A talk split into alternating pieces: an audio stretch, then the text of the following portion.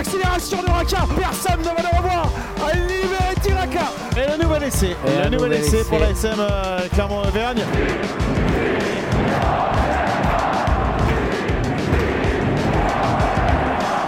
Salut et bienvenue dans l'épisode 36 de la saison 4 du podcast Ici Montferrand avec aujourd'hui autour de la table Didier Creux, Christophe Buron et Arnaud Clergue. Messieurs, bonjour. Bonjour à tous et à toutes. Bonjour à toutes et à tous et bonjour Martial. Bonjour Martial, bonjour Christophe, bonjour Didier, bonjour à toutes et tous. Bonjour à la terre entière. La question du Oui. jour, messieurs, l'hécatombe des blessés dans les rangs de l'ASM Clermont n'est-elle due qu'à la malchance? On va rappeler que face au Stade français euh, samedi après-midi, l'ASM Clermont a encore perdu 4 joueurs Alexandre euh, Fischer, Wesley Fofana, Samuel Ezeala et Judicael Cancorier. Euh, alors il y avait déjà des joueurs euh, absents, hein. on va parler notamment de Nakalevu, Yato, Ravai, Matsushima, Ituria, Moala, Miché, Li, Penaud, Raka et Lavanini. La liste est longue. Euh, messieurs, oui, Christophe et une petite précision Ah, que- oui. qui, qui- qui nous a échappé parce qu'elle ne nous a pas été communiquée en temps et en lieu Mhm. lors de ce match, c'est que euh, Jean-Pascal Barak aurait joué aussi avec un, un petit traumatisme sternoclaviculaire qui expliquerait bien des choses et, notamment le fait que Ezeala était maintenu à une sorte de, de- de- de- d'échauffement pendant le match pour Mhm. enfin une fois qu'il soit sorti une fois qu'il était sorti pour Oui. sur- pour sa cheville blessée parce que il- c'était pas sûr que Barak tienne le coup il avait fait ça contre Castres et donc euh, voilà il s'était pas trop entraîné de la semaine et c'est ce qui explique euh, donc euh, là c'est plus qu'à flux tendu quoi Décidément. Alors, messieurs, euh, donc, cette hécatombe euh, dans les rangs de l'ASM, est-ce qu'elle est due seulement à la malchance? Euh, Didier? Sûrement pas. Sûrement pas. Euh, Christophe? Probablement pas Probablement pas. Arnaud Ces derniers temps, je trouve qu'il y a quand même de, de la malchance. Alors, Arnaud, on va rester avec toi. Euh, pour l'instant, on va parler de, de- de malchance. Effectivement, où est-ce que tu vois de, la malchance Ouais, parce que c'est sur des coups. Euh, C'est sur des coups. Ça serait des blessures qui seraient musculaires et ciblées à un endroit à peu près euh, similaire pour tous ces joueurs. Euh, je dirais qu'il y a peut-être un problème euh, de préparation ou quelque chose comme ça. Mais là, c'est des coups. Euh, Penaud, c'est un coup. Euh, Moala, c'est un coup. Matsushima, c'est un coup. Euh, c'est des accidents de jeu quoi C'est des, accidents de jeu, voilà. Mm. C'est des accidents de jeu. Ouais, Donc c'est pour ça que je. Là, ces derniers temps, je trouve que l'ASM joue un peu de malchance. Alors, je, suis, je, je serais d'accord avec, euh, avec Arnaud sur, euh, sur, sur, le côté, enfin, sur ce côté-là. Euh, Je crois savoir que les statistiques montrent, les statistiques en interne, qu'il y a beaucoup moins de déchirures musculaires que l'année dernière. D'accord. Donc, ça irait plutôt dans le sens positif. Mhm. Et par contre, la malchance, j'ai du mal à, y croire. Quand je vois un match comme hier soir, moi, entre Toulon et Bordeaux, l'intensité qui a été mise, les chocs qu'il y avait, sans faire injure à ce qu'on a vu samedi entre Clermont et le Stade français, c'était quand même un ton au-dessus. Mhm. Et je suis désolé, il n'y a pas de blessure, quoi. Il n'y a pas de, de mecs qui sortent euh, pétés euh, suite à des impacts ou à. Alors, euh, par contre, quelles sont les explications? C'est très, très, très compliqué à dire. hein. Euh, Pourquoi les mecs cassent comme ça euh, Bah, c'est pour ça que je, je, je trouve pas qu'il y ait d'explication rationnelle. je pense que Je- le, le- le Matsushima, c'était contre Leicester, hein, je crois. hein. Euh, C'était Leicester ici. Matsushima ramasse un ballon, il y a un Anglais qui arrive sur l'épaule. euh, ouais, mais ce genre de choc, oui, on le voit dans d'autres matchs, et les mecs sont pas, se pètent pas, quoi. Enfin bon. Enfin, j'ai pas- j'ai pas d'explication rationnelle quand même. Pense que c'est multifactoriel de toute façon. Je pense que pour, à chaque, euh, pour chaque blessure, il y a, il y a une explication propre. Mais euh, cette accumulation n'est pas fortuite. C'est forcément le signe de quelque chose. Il n'y a pas de hasard quand euh, ça se reproduit aussi souvent, aussi fréquemment. Euh, depuis le début de la saison, euh, on a été jusqu'à 18 joueurs blessés. Je pense que si le staff doit se pencher vraiment là-dessus, quoi, parce que Même alors, 19, 19, 19, si je t'ai bien Ouais, lu, je euh, dis Didier. 19. Euh, à Brive, il lui manquait du- 19 joueurs. et 19 effectivement, joueurs. une semaine après La Rochelle, il en manquait 18. D'après les euh, excellentes statistiques tenues par Manu Caillot, il me semble qu'on est monté à 20, Ah. même en cours de saison. euh, ouais, Donc c'est pas, ça peut pas être, euh, ça peut pas être ça Mm. peut pas être fortuit, c'est pas possible. Alors même s'il y a des, des, des blessures inhérentes au rugby, euh, euh, des chocs malheureux, des comme ça, mais quand ça se reproduit aussi souvent, non.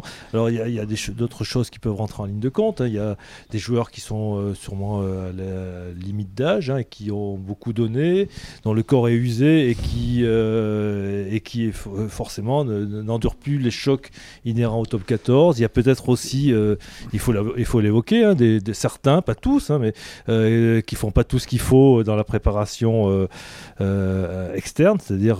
tu veux pour- parler d'hygiène de vie je- pour, pour parler clairement, euh, qui n'ont pas une hygiène de vie euh, suffisamment élevée, pour pas dire propre, euh, quand, inhérente euh, à la pratique du sport de haut niveau et du top 14. voilà, il y a, y a, y a c'est multifactoriel, mais c'est sûrement pas, à mon avis, le, le, le, le fruit du hasard et, et, de la malchance. Ce qui interpelle, c'est les infirmeries dans les autres clubs, hein, notamment les clubs du haut du tableau, dans les 8-9 euh, premiers, mm -hmm. euh, premières équipes du classement.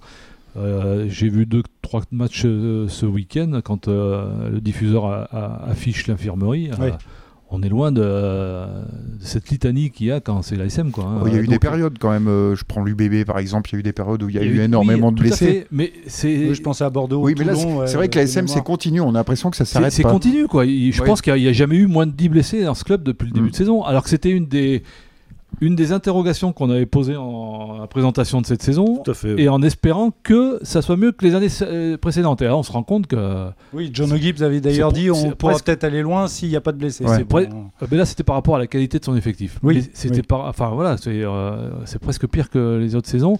Et puis. Euh, bah, c'est même pire. C'est même, même, pire que la fameuse saison 17-18, la, la post-titre. Oui poste bouclier qui où il catastrophique ouais. qui avait été cata parce qu'ils avaient pété en plus mmh. des joueurs à des, à des postes charnières. Ouais. Moi je me rappelle pas d'une euh, d'une ASM qui est Enfin là, il n'y a plus de réserve, il n'y a plus de joueurs en réserve à l'arrière. Oui, enfin, euh, c'est quand même. Plus quoi faire là quand on, est, quand on fait partie euh... du staff de l'ASM. Je crois qu'il y a un élément qui rentre en ligne de compte aussi. Alors c'est pas pour tous, hein, euh, mais sur certains joueurs. Euh, dans le haut niveau, moins on joue, euh, moins on est capable d'endurer les chocs, et moins on est capable d'endurer les chocs, moins on s'entraîne, et moins on s'entraîne, plus on est blessé, etc. C'est un, un, cercle infernal. Alors c'est pas pour cibler ce euh, euh, une fois de plus euh, Wesley Fofana, mais Wesley Fofana il rentre tout à fait dans ce, dans, dans, dans ce cadre-là. Il joue de moins en moins, il est de plus en plus souvent blessé. Et, et c'est un cercle et infernal. Puis et puis il y a le problème aussi, euh, ces joueurs qui jouent moins, donc sont obligés tout d'un coup d'enchaîner les matchs. Et peut-être oui. qu'ils ont des corps un peu, un peu. Fait, ouais, les dommages collatéraux. Ce que, ouais. expliqué dans un papier il y a quelques semaines, c'est exactement ça. Quand son management, et d'ailleurs John Gibbs a l'a noté euh, cette semaine en conférence, on lui a posé la question. Il est forcément perturbé puisqu'il il a pris l'exemple de Georges Mola qui ne devait pas jouer le match préparatoire au mmh. mois d'août à Aurillac. Et qui a joué les 80 minutes. Bah parce qu'en tout début de match, Cher Tiberian s'est blessé déjà à cette époque euh, pour, sur, sur, le premier match. Ce qu'il ce qu'il faut relever aussi, c'est qu'en effet, il y a moins de déchirures, il y a moins de problèmes musculaires. Mais alors c'est des fractures, c'est des bras cassés, c'est des, des genoux, oui, des pas entorses. des petites blessures quoi. Et mmh. puis à chaque fois c'est minimum 2 à 3 mois quand c'est pas plus quoi. Donc c'est vraiment des gros pets quoi mmh. qui prennent. Hein. Alors messieurs, on a parlé de malchance, on a parlé de problèmes de préparation physique, on a parlé mmh. d'hygiène de vie qui pourrait laisser à désirer chez, chez certains. Est-ce que il euh, y a un autre paramètre qui pourrait entrer, entrer en compte? Euh, Ce sont les, les joueurs, alors pas forcément âgés comme tu disais euh, Didier, mais les joueurs usés par le calendrier. C'est voilà, c'est une question qui revient régulièrement. Alors, on parle du calendrier. Ça vaut, pour un, ça vaut par exemple pour un Fritz 6, ça. Qui, qui, sort de une ou deux saisons euh, où il était au taquet complet. Tout le temps, ouais, ouais. Ce qui fait dire aussi que, alors je sais pas quelle est la nature de blessure d'un mec comme euh, Cancorier aujourd'hui, mais euh, Cancorier l'année prochaine il faut qu'il soit observé à la loupe, quoi, parce qu'il il aura beaucoup joué cette année. Il a, il, a, il a pété comme il a craqué, il, s'est blessé samedi comme par hasard. Hein. C'est le joueur qui a le plus joué, qui était le plus utilisé. Alors, apparemment, c'est une vieille blessure en plus. Hein. C'est enfin, une blessure qui serait pectorale qui était opérée, qui aurait repris un coup dessus. Enfin, bon. Donc là, on peut parler d'usure, quoi, en, en quelque un, sorte. Un joueur qui a été surutilisé, oui. Euh, 21 matchs sur les 24. C'est euh... toujours pareil. S'il y, a, s'il y, a des, s'il y a beaucoup de joueurs à l'infirmerie, les mêmes joueurs Bien sont sûr. obligés d'enchaîner. C'est le, les, corps le, lâches, les corps lâches. Et puis il y a un effectif qui est vraiment. Euh, moins important que les autres saisons. Mmh. Enfin bon, ça ouais. c'est évident. Hein. Alors, messieurs, il y, y, a quand même une euh, qualification en Champions Cup à aller chercher parce que bon, le top 6, franchement, je suis même pas sûr que les joueurs y, y croient.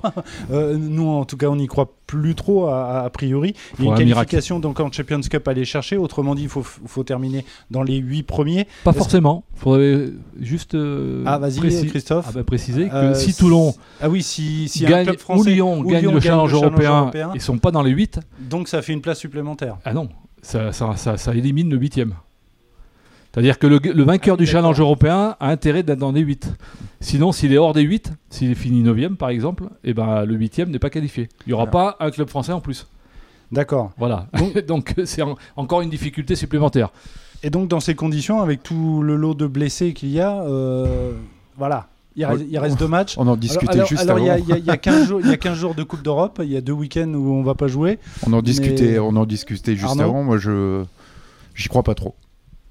J'y crois pas trop, même au. À la même qualif au- européenne Ouais, à la qualif européenne. com- le Ça top va être- 6 c'est quasiment Ah oui, non, mais là, on en parle même pas du top Oui. 6, oui. Et, le, et une, une qualif européenne va, va être très très compliquée parce que ça dépend pas. bah, déjà, ça dépend plus de l'ASM, ils sont 9 Alors, c'est vrai qu'il y a des équipes au-dessus là, qui vont se rencontrer, mais euh, il faut déjà que l'ASM gagne ses deux prochains matchs et les deux derniers. Avec qui?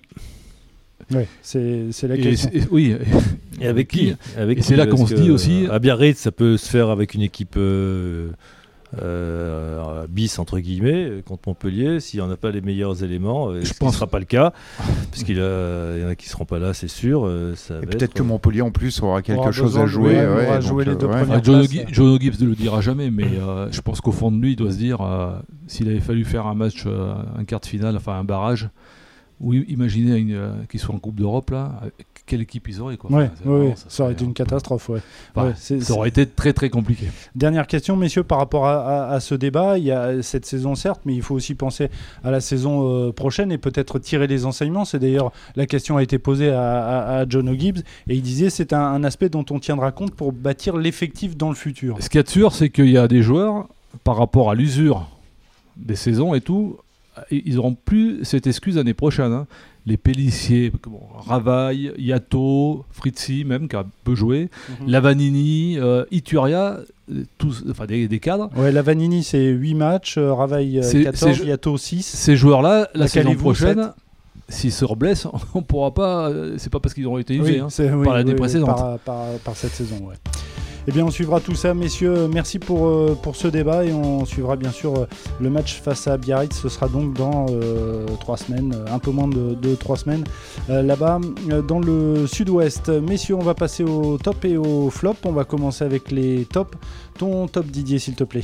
Ben, Je vais l'adresser à, à l'arrière toulonnais, Émeric Luc, là, qui a encore marqué deux essais Mm. hier, deux essais qui ont fait la victoire à, à Toulon, deux beaux essais de surcroît, et qui confirment euh, de match en match que c'est vraiment l'une des révélations du, championnat cette année, hein, puisqu'il en est à 8 depuis le début de la saison, et c'est un joueur euh, qui, au sein de cette équipe, même- qui était bon même quand Toulon n'était pas bon. Euh, qui surnageait euh, lorsque euh, le RCT était dans la morosité et qui là continue sur les mêmes euh, sur le même rythme. C'est vraiment un joueur euh, À épatant. mon avis, quoi. euh, on- Épatant. on, on devrait le voir du côté de l'Australie si Toulon. J'ai Toulon j'ai cru que tu allais dire pas- du côté de Toulouse assez rapidement, mais Du côté de l'Australie. l'Austra- L'Australie, tu parles de l'équipe de France? Oui. Non, ils vont au Japon cette année. Ah, au Japon, pardon. Pardon, décalage horaire avec euh, Saint-Sulpice. Ah ouais, t'as- ouais, c'est le, jet lag. Le jet lag. oui, oui, au Japon, en tournée estivale, on devrait, on devrait le voir du côté du Japon. Allez, un deuxième top, il est signé Christophe Buron. Bah, mon top euh, dans cet univers un petit peu de pas de grisaille mais pas très pas très coin de ciel bleu non plus euh, de l'ASM mettre en valeur le, le trio que j'ai un peu relevé euh, de, de jeunes qui ont fait euh, Mm. un bon match et qui confirment qu'ils ont du potentiel je pense à, au pilier de Georges Iberia Jacobus Van Tonder et Cher Tiberghien qui est en train d'être un petit Ouais. peu la révélation de cette saison notamment derrière où Il commence à accumuler du temps de jeu. et oui, tout à fait. Puis ouais. c'est- Mm. c'est- c'est- voilà, il émerge dans une ligne de trois quarts qui est en grande difficulté. Beria est en train de prendre sa place tout, tout doucement. Il a des qualités. Il est en train de lui aussi. Il faudrait qu'il enchaîne un peu. Bon, il est, il est jeune, il a 21 ans, mais il mérite d'avoir sa chance. Et bah, Jacobus Van Tonder, euh, potentiel, on l'a deviné depuis un petit moment, mais bon, euh, son plus grand défi maintenant à lui, ça va être de- d'enchaîner les matchs. Et même un poste de numéro 8, j'ai trouvé qu'il était intéressant. Euh, ton top, Arnaud? Euh, mon top, je vais le, malgré l'élimination et malgré la non-accession en National 2, je vais le donner à Issoire. Donc, tu étais sur que- place, hein, Euh. Christophe le disait tout à l'heure. Oui, bon, euh, Issoire pouvait pas, avait, euh, plus d'énergie, plus de gaz pour, pour espérer quoi que ce soit face à une équipe de Saint-Sulpice qui maîtrisait son sujet. Mais quand même, on a senti un- une équipe qui a progressé dans la, dans la confiance en elle, dans ce qu'elle faisait. Ça a été un départ de saison difficile avec quelques. Ils ont enchaîné 3-4 défaites en début d'année. Puis ils ont, petit à petit, ils ont cru en eux, ils se sont donné l'objectif d'être huitième, ils l'ont rempli. Euh, voilà, c'est peut-être finalement pas plus mal qu'ils ne montent pas en National 2. Ils vont pouvoir évoluer à un niveau qui, je pense, est le, est le leur. Et euh, oui, et continuer à grandir. Mais c'est euh, c'est euh, c'est une équipe qui, c'est un club qui fait les choses dans l'ordre. Et je crois qu'il faut les saluer. Très bien, c'est fait. On passe au flop rapidement. Euh, Didier, ton flop. Euh, flop, ce sera pour le BO qui est officiellement retourne, euh, qui officiellement retourne en, Ouais. en Pro D2 euh, après la, les défaites contre, contre le CO. au terme d'une saison ratée. Grosse défaite, terme- ouais. Oui, Mm. 13-48, euh, une saison ratée, fait de soubresauts, de problèmes. De... Ça avait commencé des, De déclarations dès- du dès le début de saison où le président voulait délocaliser le club à, à Lille. Enfin, bon, c'était du grand n'importe quoi à- en coulisses et ça n'a pas été du grand n'importe quoi sur le terrain, mais ça a été trop faible pour espérer quoi que, ce- Mm. Ça quoi que peut- ce soit d'autre. Ça pose question sur le système de mont- d'accession et de relégation dans ce- en, en rugby parce que je Oui, trouve que- qu'on est- c'est- on se rend compte qu'il il va y avoir que des coups d'ascenseur. quoi. Ouais, ouais, ouais, c'est trop compliqué pour les clubs Mm. qui montent aujourd'hui, euh, surtout avec la, la montée en puissance. euh, même des deux clubs qui, finissent euh, 10, 11e en, Oui, tout à fait. ouais. en top Mm, 14, mm. hein, un club comme Pau, tout ça, c'est quand même des grosses armadas des- par rapport des à. gros calibres. ouais. Ouais. Mm. Euh, ton flop, euh, mon flop, c'est Hugo Mola qui s'en est pris à, Ouais. aux journalistes de Canal en bord de terrain. Et puis, il y a été, hein, Franco. Ouais, Bon, parce, après, que, euh, parce que le pauvre, le pauvre consultant, enfin l'homme de terrain de Canal avait eu l'outrecuidance de lui demander euh, si ça allait pas être compliqué en cas de défaite, la qualif, tout ça, comme si euh, parler d'une élimination du Stade Toulousain c'était euh, Tabou. ouais, offensant pour ce grand club. Euh, grand club qu'on conteste pas la ah oui, légitimité. ça, hein. ouais. Mais voilà, donc c'est- tellement toulousain comme réaction que euh, voilà, j'avais envie de mettre un petit coup, un petit. un Ouais, c'était pareil pendant les doublons quand ils ont connu leur période un peu, Voilà. Ouais. un peu compliquée. On bah. n'entendait pas les autres clubs trop se plaindre. Et puis Toulouse euh, se plaignait, les doublons, on n'a pas nos joueurs internationaux. Puis à côté, ils recrutent d'autres. ind- enfin bon, bref. Oh, Allez, euh, Arnaud, tu, tu, gardes, tu gardes le mic Ouais. pour, pour ton flop Pour le flop Le flop. euh, Ah, le flop, le flop, si. Euh, L'UBB. Euh, L'UBB, je assez, assez déçu par cette équipe. Je pensais qu'elle elle allait faire autre chose et produire autre chose hier soir face à Toulon. Tout n'a pas été, a été mauvais, mais avec euh, justement une infirmerie, on en parlait tout, le- tout à l'heure, qui était en train de, de se vider et de manière assez, euh, assez, euh, assez marquée. Là, ils avaient tout. Oui, oui, il y avait euh, Jalibert, euh, il y avait Seteni, il y avait Moefana. Enfin, ils avaient toutes leurs armes. Et euh, ouais, j'ai pas trouvé cette équipe. euh, Un petit Jalibert, hein, d'ailleurs. euh, ouais, Qui revient, qui Ouais, revient ouais, plusieurs revient, mois, donc euh, on pouvait pas lui demander non plus. Oui, oui. euh, mais ouais, j'ai pas trouvé de. J'ai pas trouvé une équipe qui dominait son sujet. Et puis euh, Urios, euh, que, enfin, je trouve que c'est toujours un peu les mêmes excuses. on va parler aux gars à l'entraînement, on va les. Enfin. Ouais, je suis déçu par cette équipe. Bordeaux qui est rejoint au classement par euh, Castres. euh, voilà, il fallait le, savoir. Euh, on termine, messieurs, avec le quiz. Alors, euh, messieurs, aujourd'hui, euh, je vous ai choisi un thème les surnoms. Euh, je vais vous citer des surnoms de joueurs de rugby, alors de, de tous âges. hein. À vous de me donner le nom du joueur.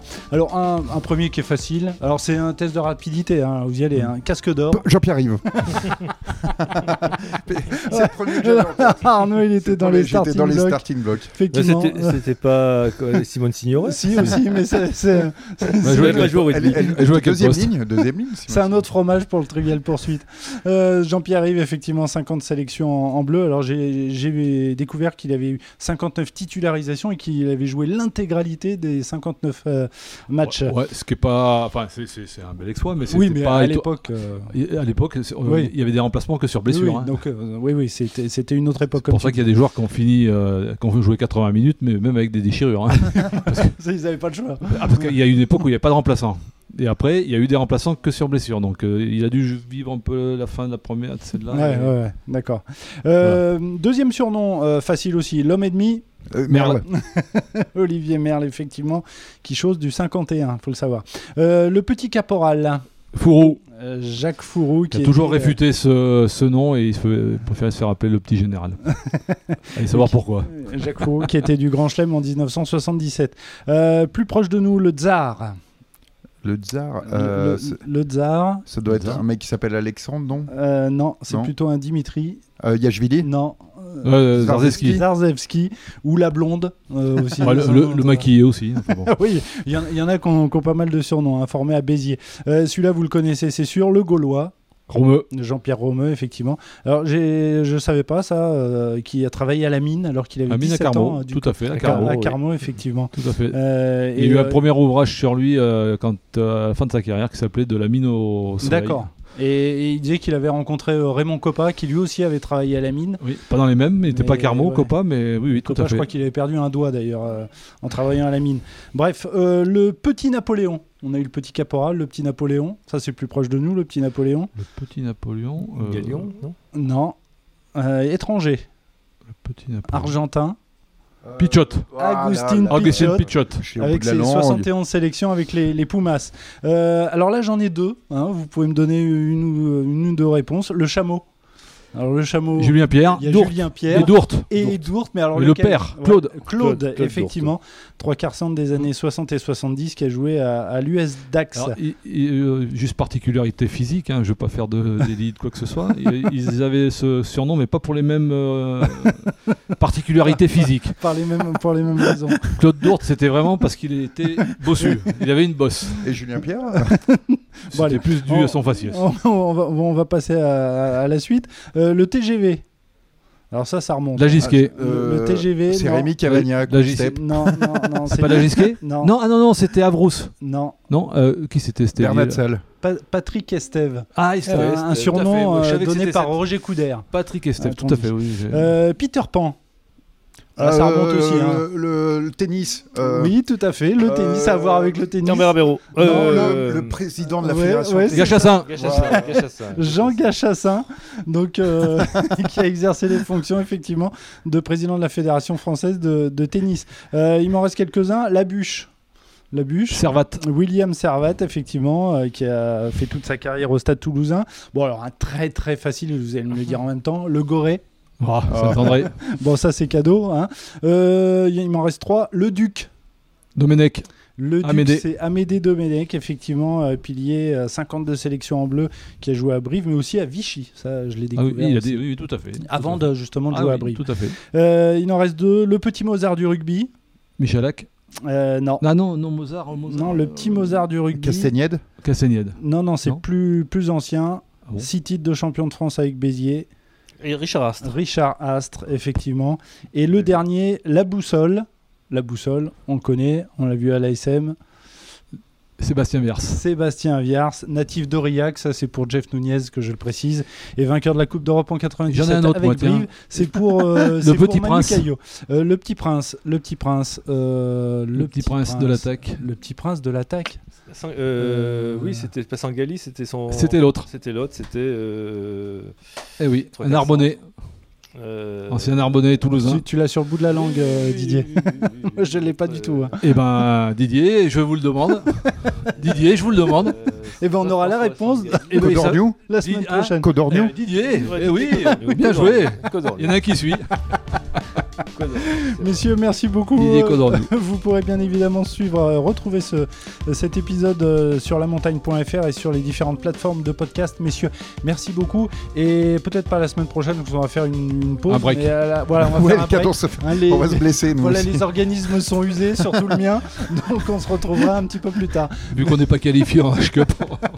Merci messieurs, à bientôt. Ciao. Au revoir. Ciao, ciao.